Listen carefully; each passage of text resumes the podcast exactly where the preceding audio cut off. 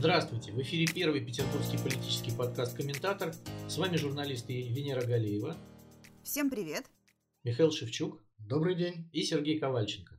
Ну, с чего, я думаю, начать э, даже и вопросов нет. Тема недели – это, конечно, расследование издания «Проект» э, о гражданке Светлане Кривоногих, предположительно старой знакомой Владимира Путина, может быть, даже старой близкой знакомой, которая э, владеет пакетом акций Банка России, владеет кучей недвижимости в разных городах, яхтами какими-то, особняками, в общем, на сумму примерно миллиард рублей. И самое главное, у нее есть дочь, как утверждают авторы расследования, обладающая портретным сходством с Владимиром Путиным 2003 года рождения. Ну, то есть, другими словами, предположительно найдена какая-то вот э, вторая семья Владимира Путина и еще одни дети – есть мы уже знаем, что вот у него есть две дочки, официально, Мария и Екатерина. Ну вот теперь кажется, что их больше. Это, конечно, сенсация, я считаю. Ну, кстати, вот э, там еще есть вторая история, не только с Владимиром Путиным, но и с Виктором Золотовым,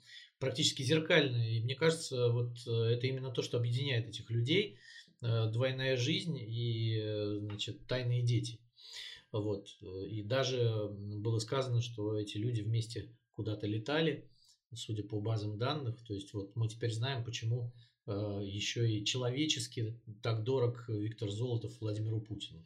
Ну, это семья, понимаешь? Вот... Да, это практически семья в плане вот такой сицилийской, да, ведь в переводе с итальянского мафия она как раз и называется.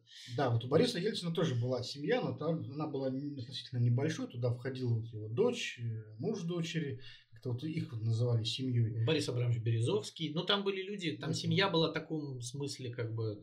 В основном родственники все-таки это были, были ядром вот ельцинской семьи. А здесь вот действительно какая-то просто вот компания друзей. Да. Э, компания друзей юности. Вот они друг другу, как мы видим вот из всех этих Э, схем. Ну, схемы эти описывать, наверное, нет смысла, потому что э, если вы это расследование не читали, то обязательно прочитайте. Оно на самом деле того стоит. Достаточно э, хорошо проделанная работа, достаточно убедительная версия.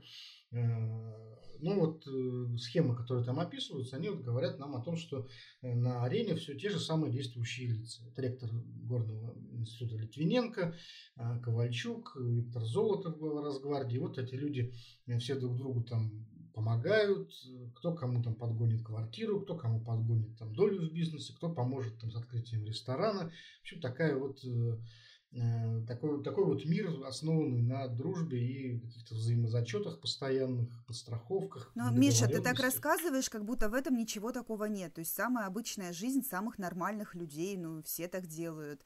А, наверное, надо как-то понять, почему для нас важно, да, то, что выяснилась эта история про третью дочь, э, кто ее, собственно, мама, и почему, в принципе, мы все должны там обсуждать это непрерывно. Но почему-то это не стало сенсацией федерального масштаба, ну, по моим наблюдениям. Ну как, это все-таки в Ютубе, э, там же есть видеоверсии, и они достаточно хорошо э, просмотрены. Для издания проекта там уже, там, по-моему, к миллиону э, подбирается число просмотров. И мне кажется, что естественно, что никакой федеральной истории из этого не получится, ни один федеральный канал об этом не расскажет, ни одна федеральная газета об этом не напишет, потому что, ну, мы же все понимаем, да, и в начале расследования там написано, что уже 20 э, лет э, практически вся страна занята операцией прикрытия. Владимира Путина, его собственности, его личной жизни, его будущего благополучия. Поэтому, мне кажется, вот этот вопрос как раз он такой достаточно простой в ответе. Да, и ни один федеральный спикер, да, там политик или эксперт не прокомментирует эту историю, кроме Пескова, который сказал, что это все, там, конечно, смешно и безосновательно. Кстати, а вот по вашему мнению, как профессиональных журналистов, насколько это смешно и безосновательно? Потому что э, фраза из расследования, что у нее есть дочь, э, у которой феноменальное внешнее сходство с президентом, ну, я не знаю, насколько это можно считать доказухой? Ну, во-первых, вот э, я хотел бы, кстати, просто еще коротко слушателям сказать, что вот автор этого расследования Андрей Захаров, он всем нам троим хорошо известен. Человек с репутацией. Лично, да, человек с репутацией, и, в общем-то, ему э, совершенно точно можно верить. Э, ну, так вот, ну, можем за него поручиться. Вот. Э, я верю Андрею, я сама я, за него поручусь. Я, я Но не, я сейчас, я сейчас задаю вопрос, как, как обыватель. Вот просто с улицы пришел и говорит, мужики, вот ответьте мне, фраза, что там у дочери феноменальное внешнее сходство, она может считаться доказательством? Нет, ну смотри, нет? для обывателя можно объяснить по-простому, что в расследовании упомянуто очень много объектов недвижимости, очень много собственности, которые эти люди получили вдруг в последнее время, да, в последние 15 лет. И э, я думаю, что людей это вполне должно убеждать, потому что все, вот, например, расследование про мать и дочь, э, значит, оно начинается с того, что Андрей пришел в коммуналку на загородном проспекте, где, в общем, остается комната, которую держит Э, Светлана Кривоногих, Кривоногих, да, на Гороховой улице, простите. Вот она ее там держит, и там живут некие люди, и до сих пор э, соседи ее помнят. То это есть, чтобы, чтобы вот, вот, ребята. домашний арест. Да, да, да, совершенно верно. То есть, то вот, есть, вот, вот я как раз хотела спросить народ, если ты миллиардер, нафига ты как бы не избавился от этой комнаты в коммуналке, по которой, с одной стороны, тебя могут там как-то вывести по Росреестру, а с другой стороны, зачем такой головня? Какая-то комната в какой-то коммуналке, зачем? Ностальгия, вероятно, какая-то сентиментальщина, родные пенаты, родные стены. Нет, нет, я думаю, что Потом, здесь... понимаешь, недвижимость все равно есть недвижимость. Она лишней не бывает. Да. Сегодня у тебя комната в коммуналке, а завтра там, ты можешь эту коммуналку начать там, скупать, расселять и так далее. Ну вот смотри, мне кажется, что для госпожи Кривоногих, во-первых, эта коммуналка э, единственное жилье, ну вот такое легитимное, да, которое ее. И если что-то случится в этой жизни, э, то ей будет куда вернуться, в конце концов. Да, эту комнату у нее точно никто не, от, не отберет. Э, это вот э, действительно, Миша упомянул уже сериал «Домашний арест», где мэр города Э, пошел под домашний арест в свою комнату в коммуналке, в которой жил еще с детства. Вот, но там он просто забыл, что она у него есть. Нет, она, нет, не он забыл, но, но во всяком случае не избавился, но во всяком случае она у него была, и ему было куда вернуться. Когда вся недвижимость и все было записано на его, в общем-то, жену, которая сразу же ушла. Но я думаю, что такие люди, как Светлана Кривоногих, она ведь там, ну, описан ее жизненный путь, она там начинала уборщицей, и, в общем-то, это человек не из э, такого э, круга, э, такого вот питерско-московского, интеллигентского, великосветского. И эти люди обычно у них есть, они мыслят часто инстинктами, да, и, наверное, она понимает, что э, нужно иметь какой-то загашник, да, и вот поэтому, я думаю, она и держит эту коммуналку. Кстати, вот, вообще интересная вот. да, история вот из коммуналки вот э, в элитный мир – это же прямо вот как в телесериалах да, на канале да, да, России. Да. Вот такая вот То есть они попали в этот элитный мир, но при этом я думаю, что вот своими инстинктами, спинным мозгом она понимает, что этот элитный мир может, как, так же, как он и начался стремительно, он может точно так же и закончиться. Вот, поэтому мне кажется, что вот это вот держание коммуналки, оно абсолютно правильное. Но в целом сюжет с коммуналкой как очень рекомендую. Да. Сейчас, э, секунду, секунду, я просто всем рекомендую очень посмотреть э, видео этого расследования. Это всего 15 минут, так что ничего вы не потеряете. В целом история с коммуналкой очень какая-то кинематографичная, да, потому вот, что вот, да. человек просто с улицы заходит и дверь, в коммуналку никто не открывает дверь, да, соседи там никто не хочет поднимать зад от дивана и открывать дверь, но дверь при этом на распашку, она не заперта, и Андрей с э, оператором совершенно спокойно входят в прихожую и там вступают в какую-то коммуникацию с обитательницей коммуналки. Ну, нарочно такое не придумаешь, мне кажется. Ну, ну да. Почему нет? Но видишь, это вот, э, с одной стороны, это история, да, про коррупцию. С другой стороны, это история про этику. То есть мы вот видим человека, который нам уже там, много лет рассказывает про важность э, нравственности и семейных ценностей, а сам, в общем-то, э, ведет там не очень понятную, видимо, с точки зрения морали жизнь. А с третьей стороны, вот как сам Андрей рассказывает, говорит, что вот этот текст, он вот такой психоаналитический текст, который просто показывает нам особенности мышления президента, вот эту тягу к перепрятыванию, к, скрыв... к скрыванию всего на свете. Как ты думаешь, вот, э, что здесь первично все-таки? Это вот коррупция, этика или портрет президента, психология его? Ну, мне кажется, что в данном случае это такая картинка, да, э, людей, воспитанных э, в 70-е годы, то есть с, как, с какого-то момента, вот, насколько я понимаю, человек уже перестает меняться слишком кардинально.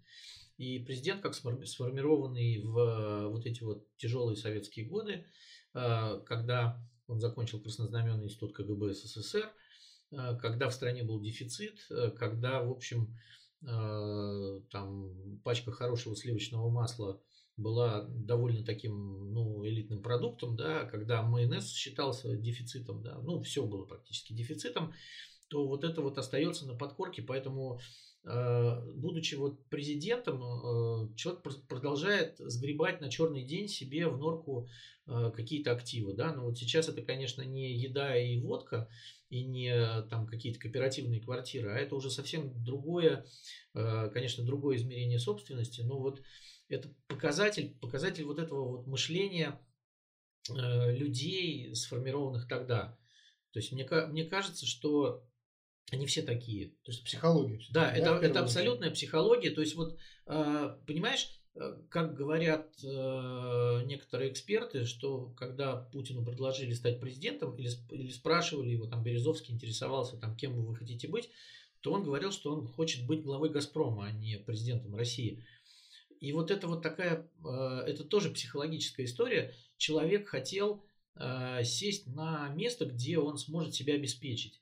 Ничего при этом особенно не делал. Да, совершенно верно. То есть он понимал, что такое глава Газпрома, да, это ну такой номинал, который, то есть под ним уже вот эти вот инженеры, там добытчики, все эти люди, то есть он просто подписывает. Да, он подписывает документы и он делает так, чтобы это, ну, то есть вот он, он лицо компании, да, но это никак не та единица, которая ее, в общем, может там как-то разрушить или сделать там что-то плохое. То есть вот работает это, эта история. И мне кажется, здесь то же самое. То есть вот и Ротенберги, и э, Тимченко, и вот эти вот Ковальчуки, там, которых называют идеологами, они все люди из прошлого, которые, в общем, э, тащат даже не потому, что э, как бы их вот это вот э, вдохновляет, а, а они тащат, потому что для них это в порядке вещей. То есть они пытаются сохранить себе вот эту собственность, да, там я, опять же, там, ну, может быть, сейчас э, скажу какую-то глупость, но я вспоминаю свою бабушку, которая там э, кусочек хлеба э, ела с супом, да, и старалась оставить, ну, сделать так, чтобы растянуть этот маленький кусочек хлеба, ну, привычка с времен войны, да, то есть много, много, чтобы не съесть, и чтобы осталось что-то на черный день всегда. Вот. Просто у, у всех разный черный день. Да? У моей бабушки это был кусочек хлеба, там остаток, да, а у этих людей на черный день там э, киноцентр Ленинград, э, бизнес-центр в центре города, квартиры по 400 миллионов. То есть это немножко другого уровня запас на черный день. Но принцип действия тот же самый. Да, абсолютно. Это, это тот же самый запас. Это люди, которые видели советскую нищету и которые сейчас пытаются как-то себе вот вот, вот это все сгрести под себя, да, как зверек-землеройка. И, конечно, это не руководители будущего, это руководители прошлого. Это люди, это люди из прошлого, которые э, там, я не знаю, вот э, еще... Тащи с работы каждый гвоздь, ты здесь ведь хозяин, ты, ведь а ты хозяин, а не гость, да, совершенно верно. То есть, и, и они сейчас понимают, что вот сейчас они хозяева жизни, а потом так обернется, что, может быть, они уже не будут хозяевами. Это, кстати, интересный момент, потому что, э, по сути дела, сейчас смотри, что ну, помимо всего прочего, а, у Владимира Путина появляется еще одна наследница.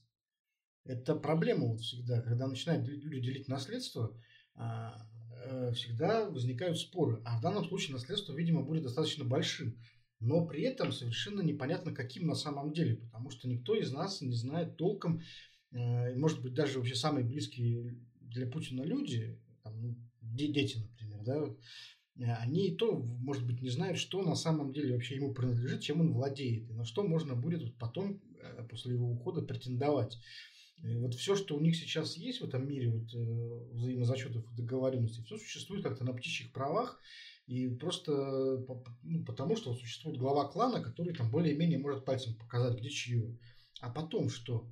Как вы это ну, все Слушайте, делаете? это же, это же абсолютно какое-то средневековое, первобытное, общинное устройство, видимо, там вот этого всего клана, про который вы говорите. Э, я не думаю, что эта наследница как-то оформлена юридически так, что она там куда-то придет э, потом со свидетельством о рождении, в котором написано, что ее папа Владимир Владимирович Путин, вот. и сможет там что-то доказывать. Э, то есть она наследница только до тех пор, пока ее там воспринимают таковое там окружение, да, то есть опять, да, да, ты прав, все на договоренности. А законные дети. Ги- ги- гипотетически, опять-таки я говорю, если мы э, как бы берем эту конструкцию, да, там за основу, ну, короче, я пытаюсь сейчас формулировать какую-то юридически грамотную формулировку, чтобы нас не обвинили в том, что мы утверждаем то, что Подожди, подожди, но вот мы говорим э, о законные дочери, да, вот что мы про них знаем официально? Мы же про них, даже про законных дочерей официально ничего не знаем. Да, как, все, как то... Владимир Путин говорил, вы спрашиваете меня про эту женщину, спрашиваете меня про ту женщину ну, на пресс-конференции. Эти женщины, да. эти женщины, да, то, то есть, есть мы не знаем, что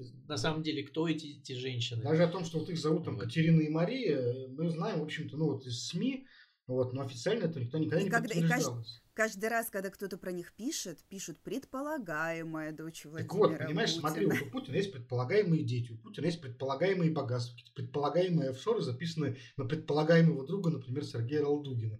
Э, а как вот вообще ты будешь потом доказывать, что ты существуешь, если вот ты предполагаемый, а и все... То есть у тебя вся жизнь предполагаемая, да? да? Все, Его биография может все, называться потом предполагаемая все жизнь. Все богатства предполагаемые тоже их как бы нет. И вот куда и кому ты будешь вот с этими предполагаемыми вещами приходить?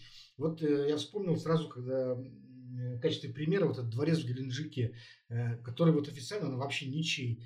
Вот э, просто кто-то вот взял и вдруг построил такой дворец огромный, да, а кто он, чей он. И вот ты, например, приходишь и говоришь, а вот теперь этот дворец чей? А тебе говорят, а ты кто? А это нет тут никакого дворца, и это там записано каких-то других людей, а ты вообще паспорт свой покажи. Э, где тут написано, что ты, например, вот, можешь претендовать на это? У Медведева та же самая вот эта дача в Плесе, там угодья огромные, они все записаны, что знает на кого, на какие-то подставные компании с подставными лицами. Потом окажется, что это просто... Чье это все будет потом? Дачи детских садиков, понимаете, это потом будет. Чье это все будет? Вот, это же а, большая проблема всегда, вот, делить наследство. Вот, если вспомнить, как вот Слушайте, века с этим делом обстояло. Вот вы, вот вы говорите, чем больше вы говорите, тем больше я проникаюсь сочувствием к нашему президенту. То есть мы один аспект вот этого всего расследования упускаем очень сильно.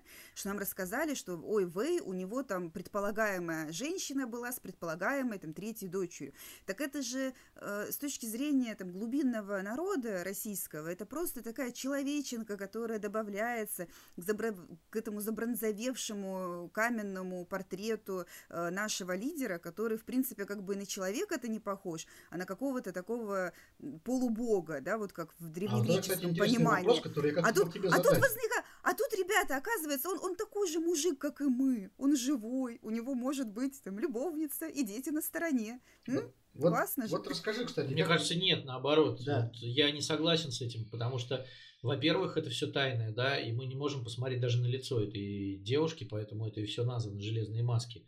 Это все какие-то маски подставные. Это люди, которые живут под подставными фамилиями. У них в графах свидетельстве о рождении нет отца, да, есть только отчество Владимирович, да, там, что у Золотого там Викторович, у дочери, у этого, значит, Владимирович. А, эти, эти, да, э, Владимировна, да. И эти люди, э, эти люди пользуются богатством, но такое ощущение, что они просто э, пользуются, живут в какой-то арендованной жизни, Э, которая может закончиться через каждые пять минут. Не случайно, опять же, вот эта коммуналка держится, да, а вдруг все закончится. То есть они как, как местоблюстители все живут. То есть э, истории там с любовницами и детьми, они когда выплывают наружу обычно у каких-то статусных людей, они все обсуждаются у Малахова. И, конечно, это история для обсуждения в программе Малахова, но ее никогда не обсудят. Поэтому тут, понимаешь, это все, опять же, это какие-то фантомы. То есть мы знаем, то есть вот Андрей Захаров так приоткрыл для нас вот эту вот завесу для страны, а кто, что, почему, как, то есть он молодец, он сделал так, что мы знаем голоса этих женщин, да, хотя бы. Но это все как-то очень скрывается, эм, ну, ну, как-то вот действительно это такая не жизнь, а спецоперация. И плюс вот э, вам не жалко всех нас, потому что мы вынуждены жить под вот этими людьми, и они делают нашу жизнь такой же, как и свою. То есть они нам всем ее портят. Ой, Сережа, нет, счету. они, они, они не, не делают нашу жизнь такой же, как и свою. И нет, я, я думаю, имею в виду психологически. Наши, наши слушатели, виду... у которых там оклад 15 тысяч рублей в месяц, очень громко посмеялись в ответ нет, вот на этот я не име... Нет, я не имею в виду материальную сторону вопроса. Я имею в виду э, вот эту вот э, формальную жизнь, формализованную, когда там... Э, опять же, вот если взять кусок из этого расследования, прекрасная история с Романом Цеповым, да, который там пошел попить чайку на Литейной, да, а потом вот оказался в гробу. То есть это же, это же тоже часть всей этой жизни. Но она может в любой момент закончиться. Понимаешь, она, она, она может в любой момент закончиться. И она может быть в любой момент закончиться у любого из нас таким образом, да, и никто никогда не узнает, почему, за что, как, да, вот есть какие-то кураторы у всех теневые, да, там, у всех бизнесов, там, особенно у IT-бизнесов, сидят какие-то люди, у которых погоны прорастают сквозь вот эти вот э, пиджаки. И мы вынуждены жить в, в стране, где мы должны до всего догадываться. То есть мы ничего не знаем наперед. Мы не имеем никакой информации. Мы все время до чего-то должны догадываться. Да? Для того, чтобы не наступить на очередную мину. В этом смысле даже в советское время было как-то честнее немного. Да, совершенно верно. То есть не было вот такого вот э, вакуума. Да, там, в советское время там было попроще. Но, но все примерно понимали, что кому полагается, и вот можно было да, понять, что, допустим, первый секретарь обкома, там у него вот есть дача, у него дача, вот есть... Волга, Волга, э, да, но мы могли быть уверены, что, точно, что, что у него нет Бентли. Вот точно совершенно у него нет никакого скрытого Бентли. Ну, и нет да. никакого дворца, вот совершенно точно. Вот, да, есть обкомовская дача, да, есть а доступ к спецраспределителю, там э, то же самое второго секретаря и так далее. То это, есть была некая иерархия, да, которая была иерархия, но мы ее знали всю эту иерархию. Мы знали, что совершенно точно, вот даже на верхних этажах иерархии, там всем вот что положено, вот то у него и есть. Ну да, и кстати, к нему можно было записаться на прием и попасть на него, да, там э, вот и этот прием не показывали по Я, кстати, вот ты знаешь, интересно, буквально вот. несколько дней назад прочитал, что вот в Бельгии аналогичный случай совсем недавно был, буквально вот он в прошлом году, а, там у бывшего короля Бельгии Альберта II, который не так давно отрекся от престола в пользу наследника, но он все еще остался, так сказать, формер кинг, а, обнаружилась внебрачная дочь. И был большой скандал. Они вот долгое время судились, э, и потом в итоге были вынуждены провести анализ ДНК, и после этого вот дочь пришлось признать. Бельгия была в шоке. Ну, Бельгия была, понимаешь, ну там это был гласный процесс и гласный скандал. А у нас вот, вот так вот я тоже сейчас все это вышло подумал. А по-хорошему, да, во вторник или в среду, да, и вот у нас уже как бы следующая неделя пошла и тишина. Вот. И... Но ведь, э, но, но ведь на самом деле, да, это событие для нас и еще там для 10-15, там в лучшем случае процентов активных пользователей Не, ну интернета. подожди, стоп, ну а Андрей а Малахов же должен Путина уже рыть землю. Он уже должен рыть землю и искать эту женщину и тащить ее к себе на передачу. Ну, по большому счету, вот если бы здесь была Бельгия, я думаю, что вот, вот эта передача Андрея Малахова уже бы разрывала между собой там одна, вторая и третья, да, там все эти программы желтые, они должны были разрывать эту женщину уже между собой. Но я думаю, что он просто даже рта не сможет открыть и не позволит себе пикнуть про это дело. Никогда. Потому что все все прекрасно понимают в данном случае, да, за какие флажки кто заходит. А история, кстати, действительно не факт, что вот, э, ты знаешь, она меня поразило, что вот, например, женщины, с которыми я общался на эту тему, даже когда специально пытался провоцировать разговор, почему-то не проявляли большого интереса к этой теме. Хотя вот мне казалось, что это такая чисто женская история, она должна вызвать ну, любопытство. Потому что, с одной стороны, вот история Золушки такая кинематографичная. С другой стороны, вот история про внебрачные связи, предполагаемый адюльтер. Э, ну, мне казалось, что это такие женские истории, которые будут люди обсуждать. А как-то нет, понимаешь? Почему-то интереса большого это не вызывает. А вот я тебе скажу, почему. А я, я, я, я тоже спрашивал, скажет, спрашивал. Почему? Да, Венера, почему, кстати, скажи. Ну, скажи, как а потом, потом я скажу. Интересно с женской точки зрения. Ска- скажи, пожалуйста, как женщина. Да, как, как мать, человек, как, как мать человек, скажи, человек женщина. Объясните мне, почему вот ваш пол этим не интересуется. Э, ребят, я, я, я, я честно вам скажу, я, я не знаю, мне это интересно, да, вплоть до того, что даже когда я э, там включаю эти видеоролики, там ребенок бросает делать уроки, прибегает там и начинает внимательно греть уши об эти все расследования и выяснять для себя много нового. Я ему говорю, ты, ты только в школе это ни с кем не обсуждай. Вот тут не пали меня, пожалуйста, в школе, что Абсолютно ты в курсе верно, да. таких вещей. А, вот. Почему это не... А почему, ну, почему не возникает какого-то острова... Почему не надо палить в школе? А что такое, да? А, Слушай, ну... ну если мой ребенок начнет говорить все, что он слышит дома в школе, то я боюсь, Нет, что проблемы будут и у него, и у, и у нас. Как бы не надо, зачем это? Ну да, да, это, это, это, это может создать э, совершенно лишнее для несовершеннолетнего гражданина напряжение вокруг него. Конечно. Э, э, не, не, просто, не просто так же у нас как бы родительский чат сейчас становится тем местом, где возникают самые страшные э, столкновения людей. Да, то есть э, школа соединяет людей из разных там срезов и культурных, и там по взглядам мы отличаемся. Если мой ребенок там начнет э, что-то такое задвигать, а там другой ребенок ребенок из какой-нибудь э, сугубо патриотической, в таком вот ватном смысле семьи, то, ну, не знаю. Боюсь, это что правда будет, конечно, на конечно, это может быть смешной махач там между родителями там, и детьми на политические, на, на, на базе политических расхождений, но мне бы хотелось по возможности этого избежать. Пусть он в школу ходит учиться, хорошо, развлекаться мы будем другими да, способами. Да, развлечемся мы дома. Закрываем эту скобку, э, продолжай, закончи уже мысль. Да, почему э, не возникает такого интереса? А, я думаю, что для большинства наших э, соотечественников, да, и собеседников, которые не из журналистской среды, э, ни о чем не говорит название источника, да, как вот проект, ни о чем не говорит имя автора в исследовании. То есть, если это действительно не звучит по федеральным каналам, и если Малахов не сказал, то этого как бы и нет.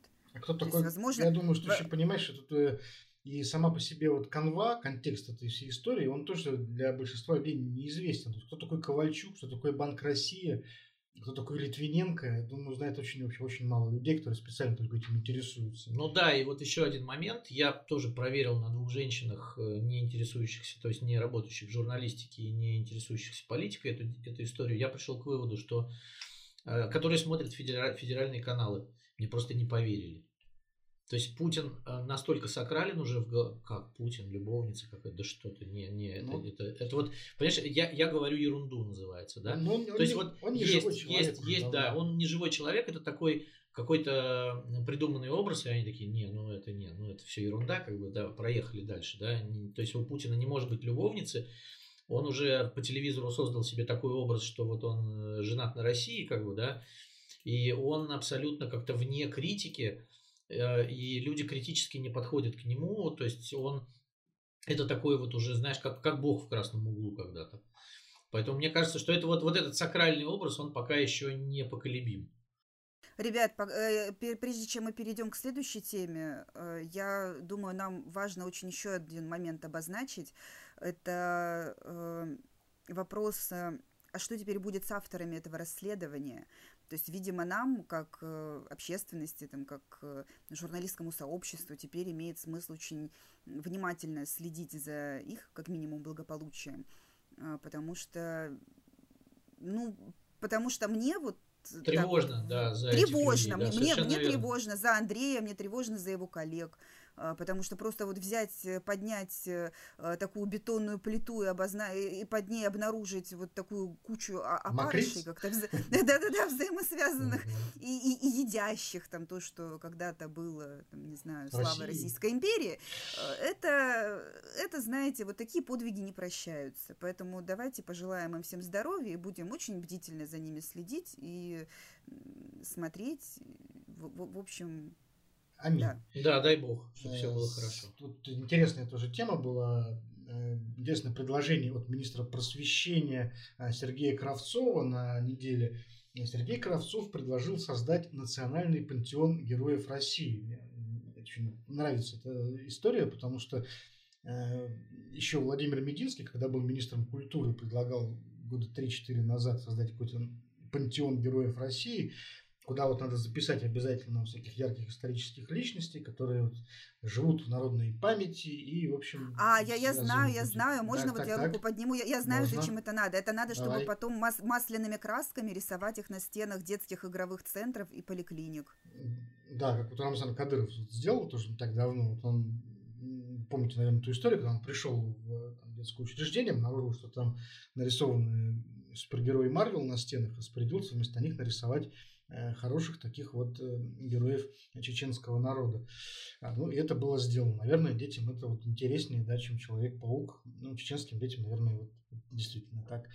А, по поводу пантеона героев, вот, знаешь, вот какая-то странная тяга вот у российских властей наблюдается к каталогизации. Они все время пытаются создать какую-то 100 э, лучших там книг, не лучших, точнее, а 100, 100 книг, которых надо прочитать. Самые правильные книги. Правильных книг, 100 да. правильных. 100 правильных фильмов. Да. Вот. Теперь вот э, список героев, там тоже, видимо, должно быть какое-то там 100 или 200, может быть, 300 человек, которые будут совершенно точно вот отобраны специальной комиссией, э, может быть, даже проголосованы. Он сказал, начинается с Александра Невского. А почему не раньше, кстати? Ну, потому что он сказал, вот Александр Невский, Хорошо. он такой вот молодец вот. у нас. И... Потом, понимаешь, это... Э, э, а как же Переяславля, Осла... Ос... Ослябля? Вот, Нет, вот как ну, же под... они? Под... Почему? Пересвет, подожди, Пересвет и Ослябля это позже были, дорогая моя. Это, это все-таки у нас уже э, конец ордынского ига. Хорошо, вещи Олег. Почему? Он же, он же э, раньше был. Почему вещи в Олега ну, Он такая просто ми- вот, мифическая вот, немножко вот, фигура. Вот, а вот не знаю, подожди, но это, мне кажется, что должно стать предметом дискуссии при составлении списка. Э, да, Само как там все-таки варяги? Может быть, может быть, Олега все-таки вот допустит вот вещи вот, в виде исключения. А, хотя тоже, да, непонятно. А Рюрика почему не Что, что Сварежский из нормандской ну, да. теории. А, подождите, а почему трех богатырей опять-таки обидели? Богатыри-то были? Ну, неизвестно. Может, Нет, подожди, были, ну это тоже мифические персонажи. Здесь идея в чем? Про них уже мультики сняты многочисленные. Да был, был Илья Муромец, скелет Они... же нашли вот этот вот со всякими костными да, змеями. Ну, и... все, короче, я возмущена. И скелет в детстве тоже. Как женщина и как мать. А, история-то в чем? То есть э, попытка создания этого национального пантеона России, она же совершенно точно потом э, приведет к попытке... К их... бардаку. Приведет к попытке их юридического защи... юридической защиты. То есть Конечно. обязательно вот э, именно эти герои тщательно отобранные, то есть вот канонизированы, разложенные по полочкам, да, будут фактически канонизированы, и к ним будут в первую очередь относиться все законы о всяких там оскорблениях исторической памяти. То есть это будут люди, которых вообще никак нельзя будет трогать. Им будет написано официальное житие, да. э, такое э, военно-историческим обществом, там очень много специалистов по этому вопросу. Вот. Это житие будет записано в учебнике, и оно будет каноничным. То есть, например, нельзя будет вслух сказать в итоге, что там Александр Невский тот же самый был коллаборационистом. Да, и с Ордой-то у него отношения были еще те, как бы, да, и что он вообще был отравлен в Орде. полностью он этот, да. абсолютно работал вместе с э, татарами плотно очень. У него был нормально. Нельзя да. будет, например, э, там говорить, что, допустим, поляки там в 1612 году вот, в Кремле находились вообще-то на законных основаниях абсолютно. Вот они не просто какие-то оккупанты пришли. Вот. Хотя, конечно, я не знаю, как они будут поступать с э, этой эпохой э, противостояния вот, красных и белых. Я не знаю, как вот, например, туда запишут в, в историческую эти учебники народовольцев, но, наверное, они не будут. Вот, Я думаю, что они просто пропустят это дело. То есть Ребята, у нас а будут вот целые самое... эпохи вырезаны, скорее всего. Слушайте, а декабристы, декабристы, они декабристы как, уже плохие, про них уже фильм сняли, что они говно. Не, ну фильм был, вот тоже, что ты сказал, тоже, так что не, не считается. А, мы-то с вами воспитаны на том, что декабристы герои. Ну, вот если... Что, получается, мне придется сыну своему объяснять, что никакие они были не герои, а наоборот? Объяснять, что они не хотели, значит, против царя бунтовать, поэтому, а это уже плохо. А сейчас у нас царь это как бы такая сакральная фигура, причем любой царь, даже Иван Грозный. Вот, и против царя бунтовать нельзя. Кто бунтует против царя, тот плохой. Ну, понимаешь, Венера, меня тоже, например, в школе учили, что вот Емельян Пугачев был положительным персонажем историческим. А вот сейчас я уже даже не знаю, как его считать. Вот он, он против царя бунтовал все-таки. Да. Вот. Ребят, вот смотрите, Потом, кстати, наша и, такая и, бурная... И, и выдавал себя, между прочим, за царского сына наша такая бурная дискуссия показывает э, важную изнанку этого процесса. Люди, которые придумывают все эти списки, там, давайте героев там перечтем по пальцам, э, книжки там какие-то обязательные и прочее, прочее, они пытаются создать базу для некоего общественного э, договора, да, для, некоторого, для некоего общественного консенсуса, что мы вот договариваемся, что вот это для нас там белое, а вот это вот черное. Исходя да, из этого выстраиваем какую-то дальнейшую там, систему своей совместной жизни и Э, оценки каких-то вещей. Но приведет это только к тому, что только к еще большему расслоению общества, к еще большим э, каким-то внутренним э, конфликтам в обществе. Потому что действительно у нас будут одни слова для кухонь, а другие для улиц. Ну вот я думаю, что именно по этой причине пока еще не совсем скоро будут создавать пантеон героев. Но здесь, конечно, зависит от одного только человека в стране. Вот он завтра напишет какую-нибудь статью. И вот будет понятно, как что считать. Перечислит мне своих любимых людей, да. И, и, и, и все, собственно. Слушай, вот э, еще одну интересную хотел обсудить историю. Э, она мне показалась весьма показательной. Э, не...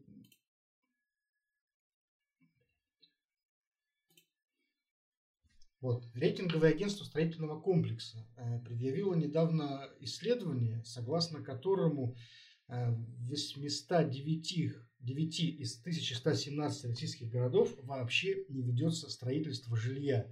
то есть, понимаешь, да, это почти, не знаю, три четверти, наверное, российских городов, да, в них, больше. даже чуть больше, да, и в них не строится ни одного квадратного метра вообще.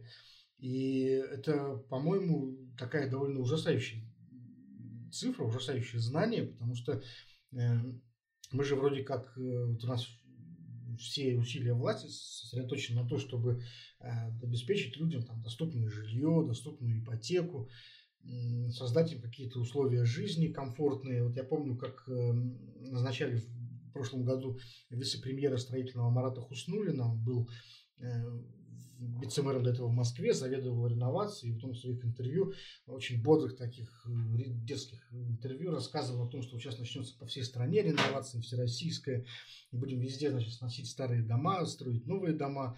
Были такие громадье планов, и тут вдруг выясняется, что в более чем трех четвертях российских городов вообще не строится жилье никакое, никаких домов не строится, ни для кого.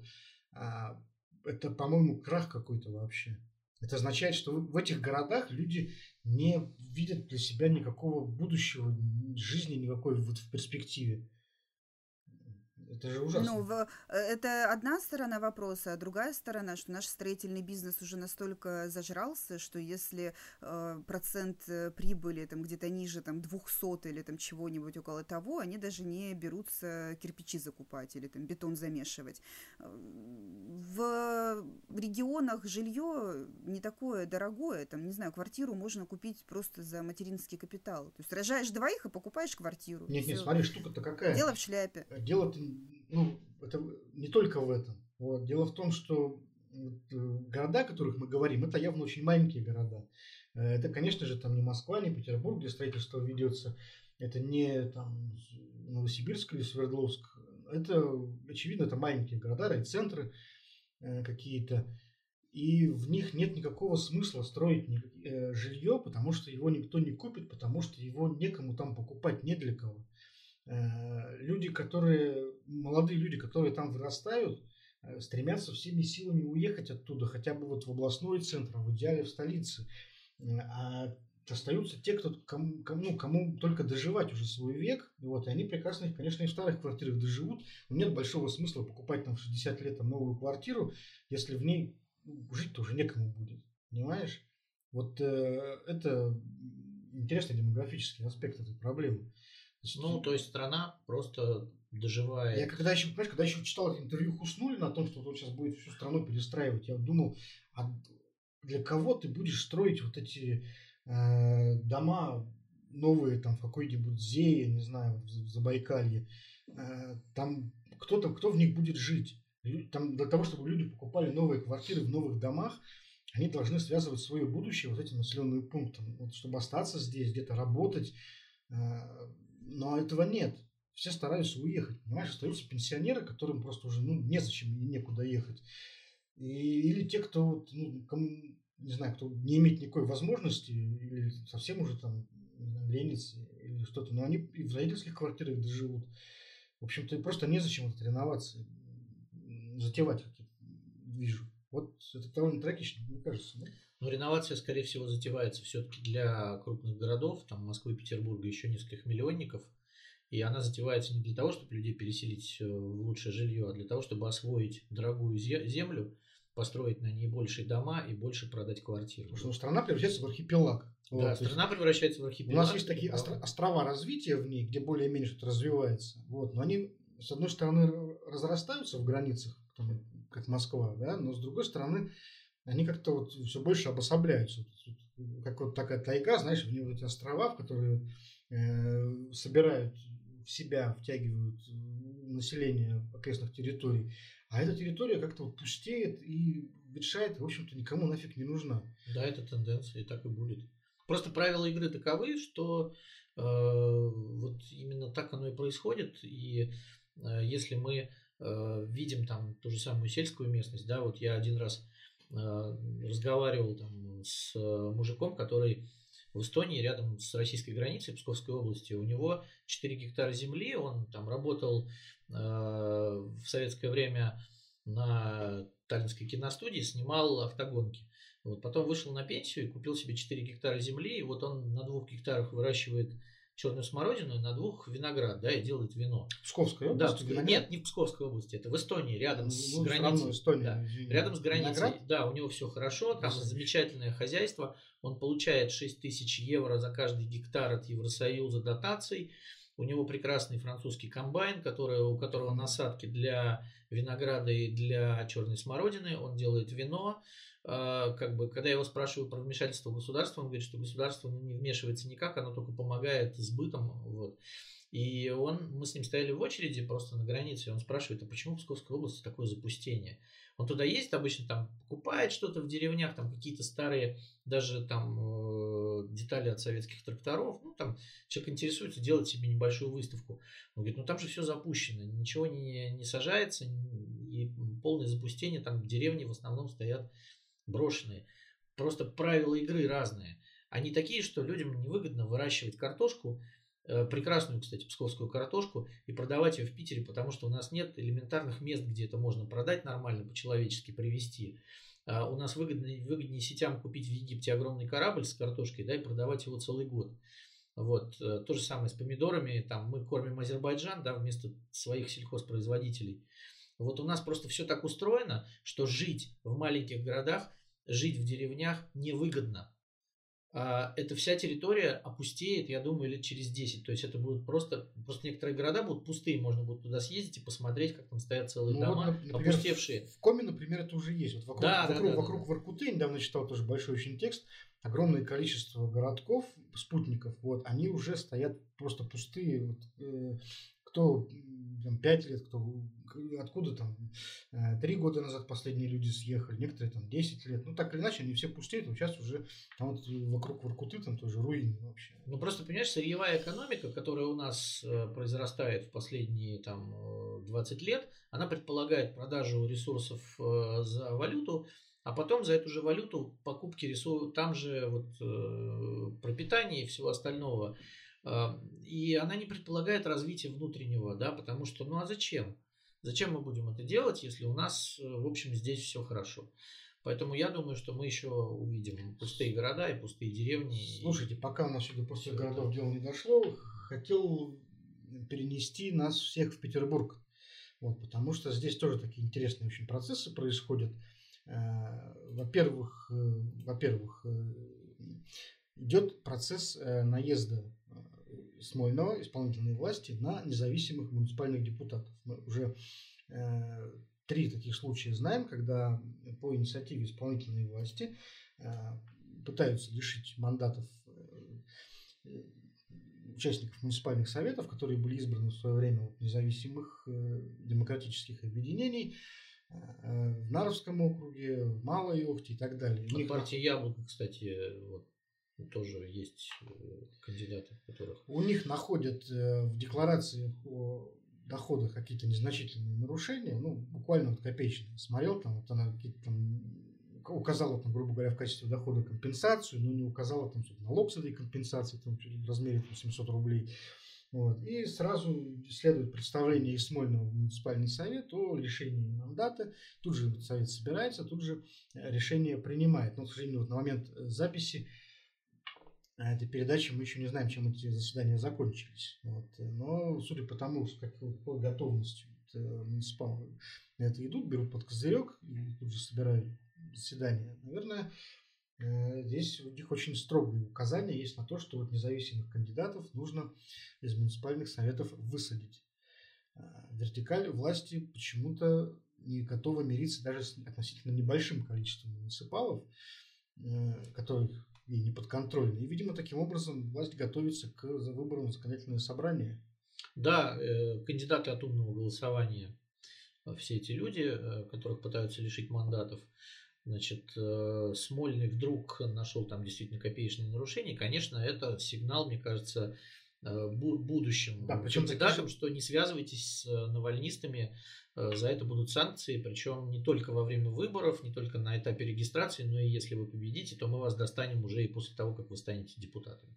То есть такой... Вопрос только в том, почему раньше так не делали. Это же ну, абсолютно такой предсказуемый... Появился новый куратор в Смольном э, политике Александр Бельский, который сам был Э, главой муниципалитета, и я думаю, что это вот креатив именно оттуда идет. Знаешь, вот Георгий Сергеевич Полтавченко был, в общем-то, все равно такие смешные мелочи, как муниципалы.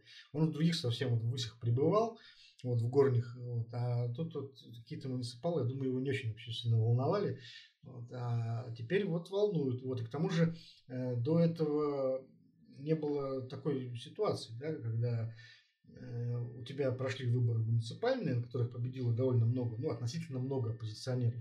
Вот. И тут же вот впереди маячат выборы в ЗАГС, и неизвестно, как вот эта вся оппозиционная история скажется на этих выборах. Они ну, конечно, это запугивание такое, Они чистое, абсолютно неприкрытое запугивание людей.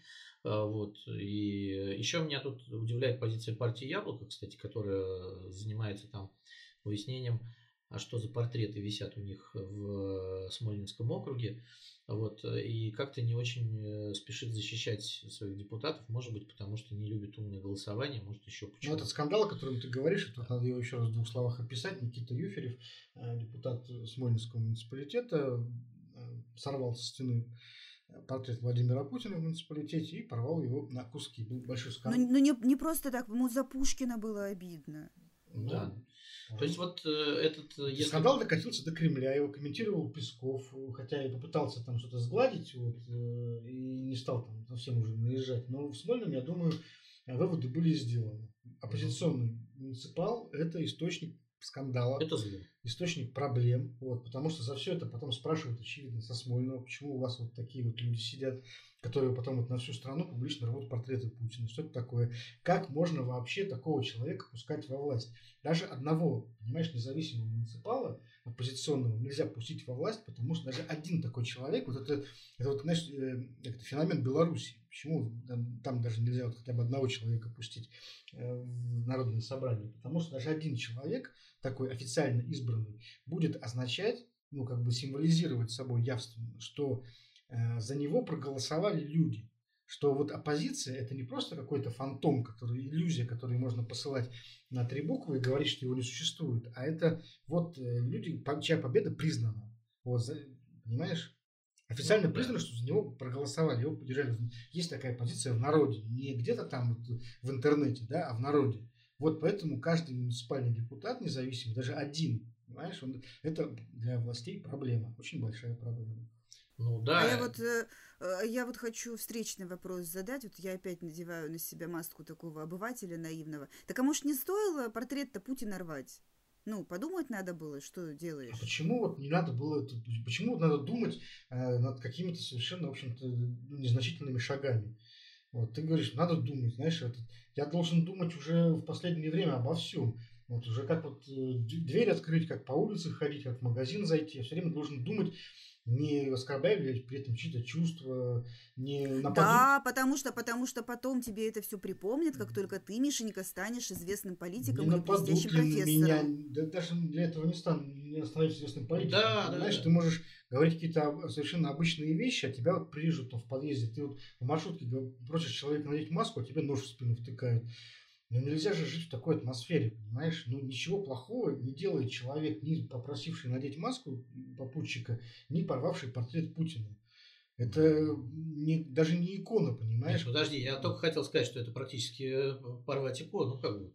Тут оскорбление чувств. Нет, ну давай, слушай, нет, это не натягивать, как говорится, так публицистически, да, я тоже знаю, как это все а, делается. Портрет Путина это не икона. Вот. Э, и порвать его это ну, просто не значит ничего, абсолютно ничего.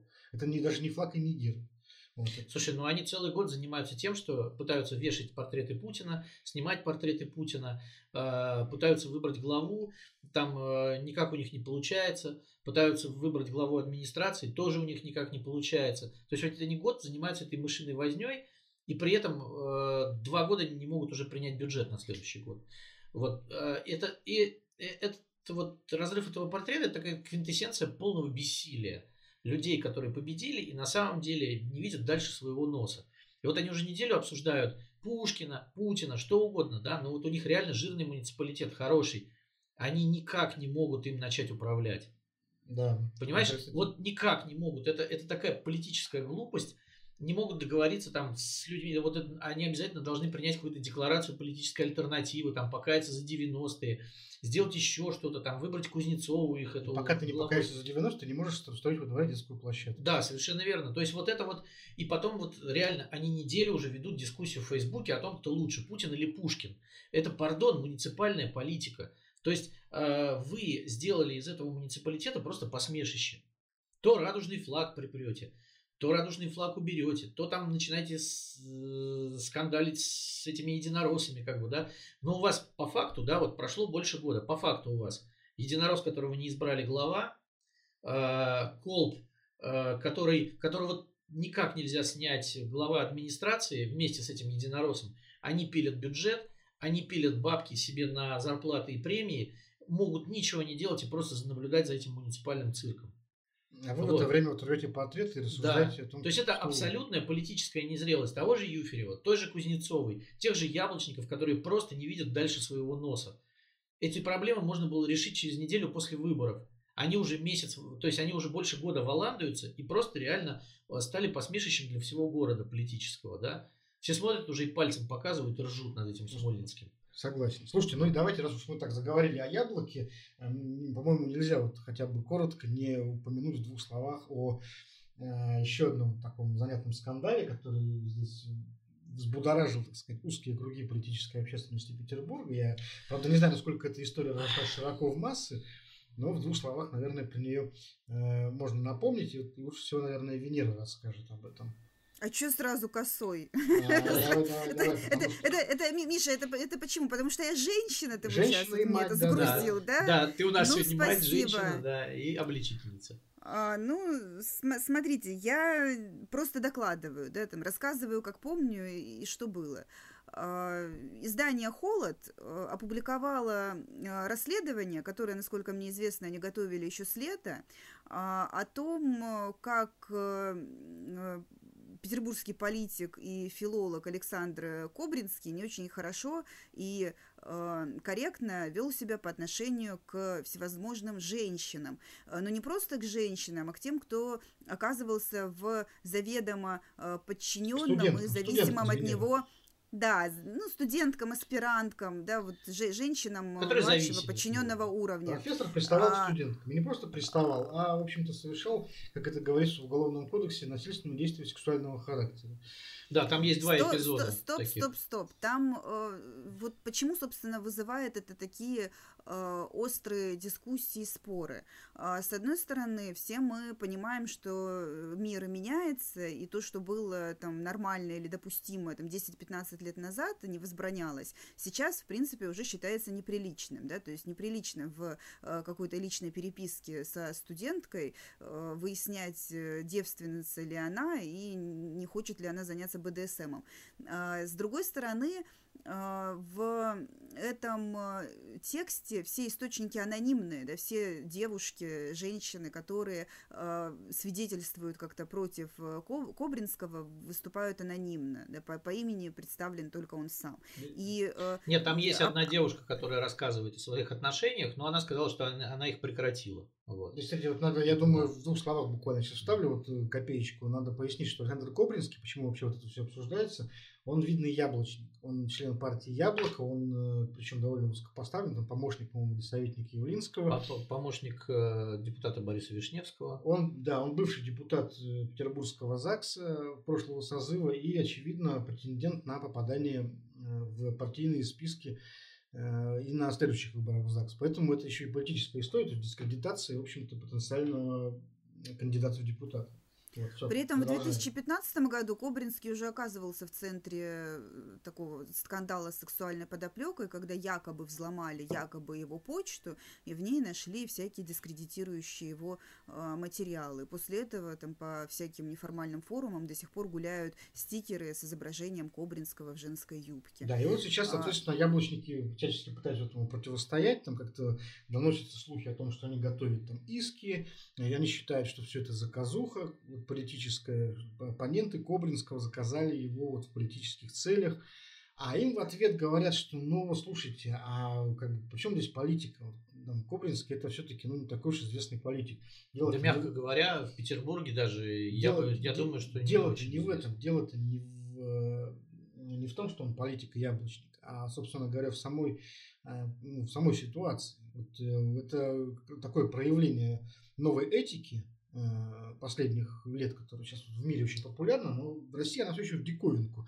Э, все эти истории там, с МИТУ и прочие э, обвинения в харасменте. У нас до сих пор слово харасмент оно, там, приводит в, в экстаз просто и в витийство какое-то большинство населения мужского пола, которые начинают там кричать, что они вот имеют право кого-то там прихватить за задницу. И вот мы до сих пор не знаем, в общем-то, как на это, как на это реагировать. Ну, смотрите, мы не знаем, как на это реагировать, потому что, с одной стороны, выборы не за горами, да, там есть э, мнение, что это такая попытка выбить его из предвыборной гонки. А втор, второй момент, то, то есть у нас вот перед нами весы, и на каждой чаше этих весов э, пачка фактов, да, и э, получается, в зависимости от того, как каждый из нас выберет, вот будет он в будущем этой в прекрасной России будущего снова этикой, будет он рукопожатным или нет есть это очень такая серьезная история. А я думаю, что я... это еще будет очень интересный тест. Вот что история с Путиным, что история с Кобринским, она должна как-то э, стать таким своеобразной проверкой, да, тестированием общества на предмет того, насколько этические вопросы сегодня способны влиять на политику. Это будет проверка только на то, насколько крепко у нас в головах сидит э, максима, что позволено Юпитеру, то не позволено быку. Да, то есть, Слушайте, то есть но... те же самые люди, которые будут полоскать Кобринского, будут молча как бы там зажимать рот в куриную гуску, когда идет речь про Путина. Э, я понимаю, что мы немножко вышли за пределы как бы времени, я очень коротко скажу, да, вот последнее, mm, да, к вопросу давай. о Кобри, об истории с Кобринским история, да, то есть э, каждый должен там сам сейчас принять для, для себя решение, да, вот на какой он там стороне, как относиться к этой ситуации, это важное решение, но э, к вопросу о том, насколько мы дремучие в плане там вопросов этических. В 2000 2007 году я в Германии была, да, там по семейным обстоятельствам, и э, была в гостях у самого обычного немецкого учителя. Это был немецкий школьный учитель, и вот как-то мы с ним общались, он рассказывал о работе, и меня тогда поразило, что он там э, рассказывал, что я не имею права прикасаться к своим ученикам, а у него там детки, там типа третий класс, четвертый, вот такое, не, не имею права там к ним прикасаться, если там они как бы полезли обниматься, там они могут меня трогать, я там в ответ не могу их обнимать,